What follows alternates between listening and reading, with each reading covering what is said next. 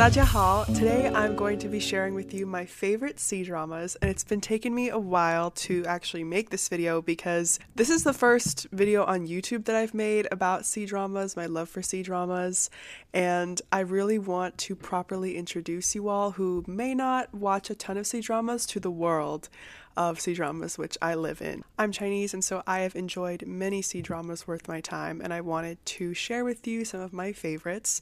And hopefully, you all will hear of a drama that I recommend that you might want to check out. So, yeah, let's get started. I'm going to start with one that is my particular favorite. Go Ahead is one that is totally worth the amount of episodes. It's available on Rakuten Viki. It's a story that really touches on grief and touches on loss and forgiveness. Basically revolves on three non-blood related kids who become each other's family. And the sibling vibes, the family vibes, it will just warm your heart. It's such a well written drama. It is so thoroughly thought out. The story revolves around three troubled youths who find solace in their common experiences to become the best family that they can be for each other.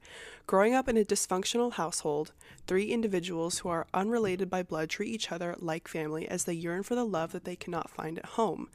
Eldest brother Ling Xiao, second brother He Ziqiu, and youngest sister Li Jianjian grow up together, experiencing life's joy and strife as they support each other's chosen paths. The way the plot and the story of this drama is set up is absolutely perfect. I really recommend you to just watch the first three episodes of this drama, even the first one, and I guarantee you will be hooked. I guarantee the story will totally interest you.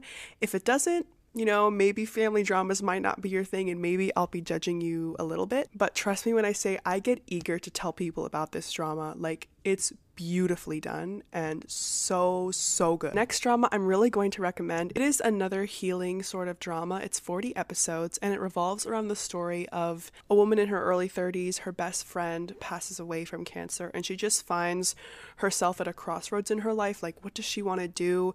What really makes her happy. She goes to the countryside for some healing, some vacation where she meets these people that really take her in as their own family. Um, and among them, she meets the main guy of the town. And does this kind of sound like Hometown Cha Cha Cha? It kind of does. But I will say the stories are very different, although the you can see some similarities in the story. If you like K dramas such as Reply 1988 or Hometown Cha Cha Cha. But Meet Yourself is truly a Chinese drama that will make you feel at home. It is just so comfortable to watch, it's so healing, and it really touches on the theme of grief um, as well. And there are so many honest conversations in this drama and the dialogue is so well written like it really feels like you're there in the room with these characters that are just having these normal heartfelt and often vulnerable conversations about their own mental health and what they see for their future, of their career, and contemplating, like, what do I want to do with my life, you know? I really recommend this drama. I just finished it with a huge smile on my face. I think if you're looking for something kind of quiet and positive to brighten up your days, this will totally do it for you. Okay, the next drama I'm going to recommend is called The Day of Becoming You. This is a fantasy rom com drama. It's shorter, it's like 24 episodes, I believe. The Day of Becoming You, I would highlight this drama by saying their chemistry is insane, the story is fun to watch, and it brings a very satisfying conclusion. Those are like my three killer points, I would say, to this drama. It is a body switching drama, so I know that that type of fantasy trope can be sort of like nonsensical to some people and not appreciate it. So if you don't like that, this is not your type of drama. Isn't too much a part of the drama. Like it is a fair amount to kind of steer the plot in ways that you would need to build the characters' relationship, but I wouldn't say it overtakes the plot as to where it doesn't make sense or isn't relevant anymore. There is a lot of bonding between these two characters that is really really heartfelt to see and like I said, there are some scenes in this drama where their chemistry is just too good and I was I loved it. I really did. The next drama I will recommend is Skate into Love. This is a classic college sports rom-com. I Watched it last year. I binged it on a huge road trip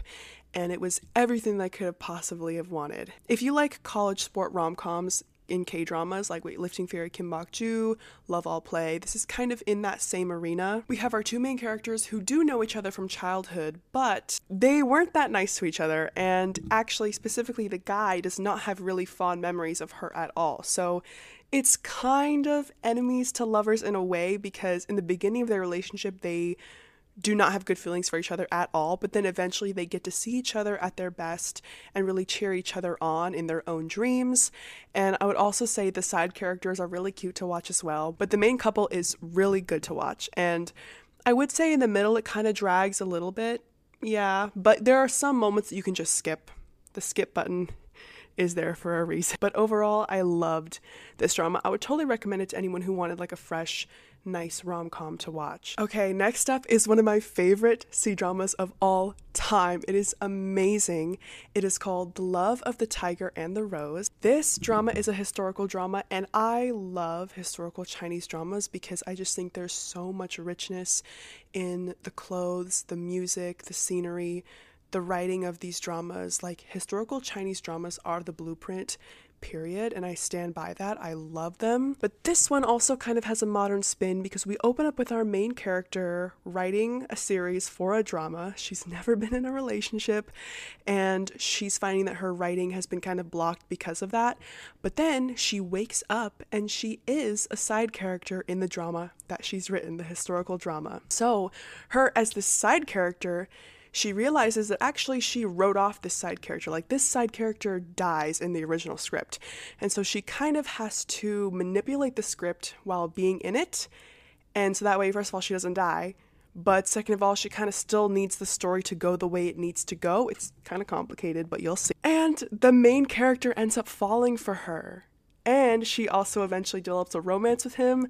So, anyway, I don't want to give away too much there is a happy ending with all these dramas that I recommend. I will not be recommending you a sad drama. But The Love of the Tiger and the Rose is just so incredible. It's so funny, it's so engaging, and I really, really love the way it ended as well. I think the music is iconic as well. Love the Tiger and the Rose, their chemistry.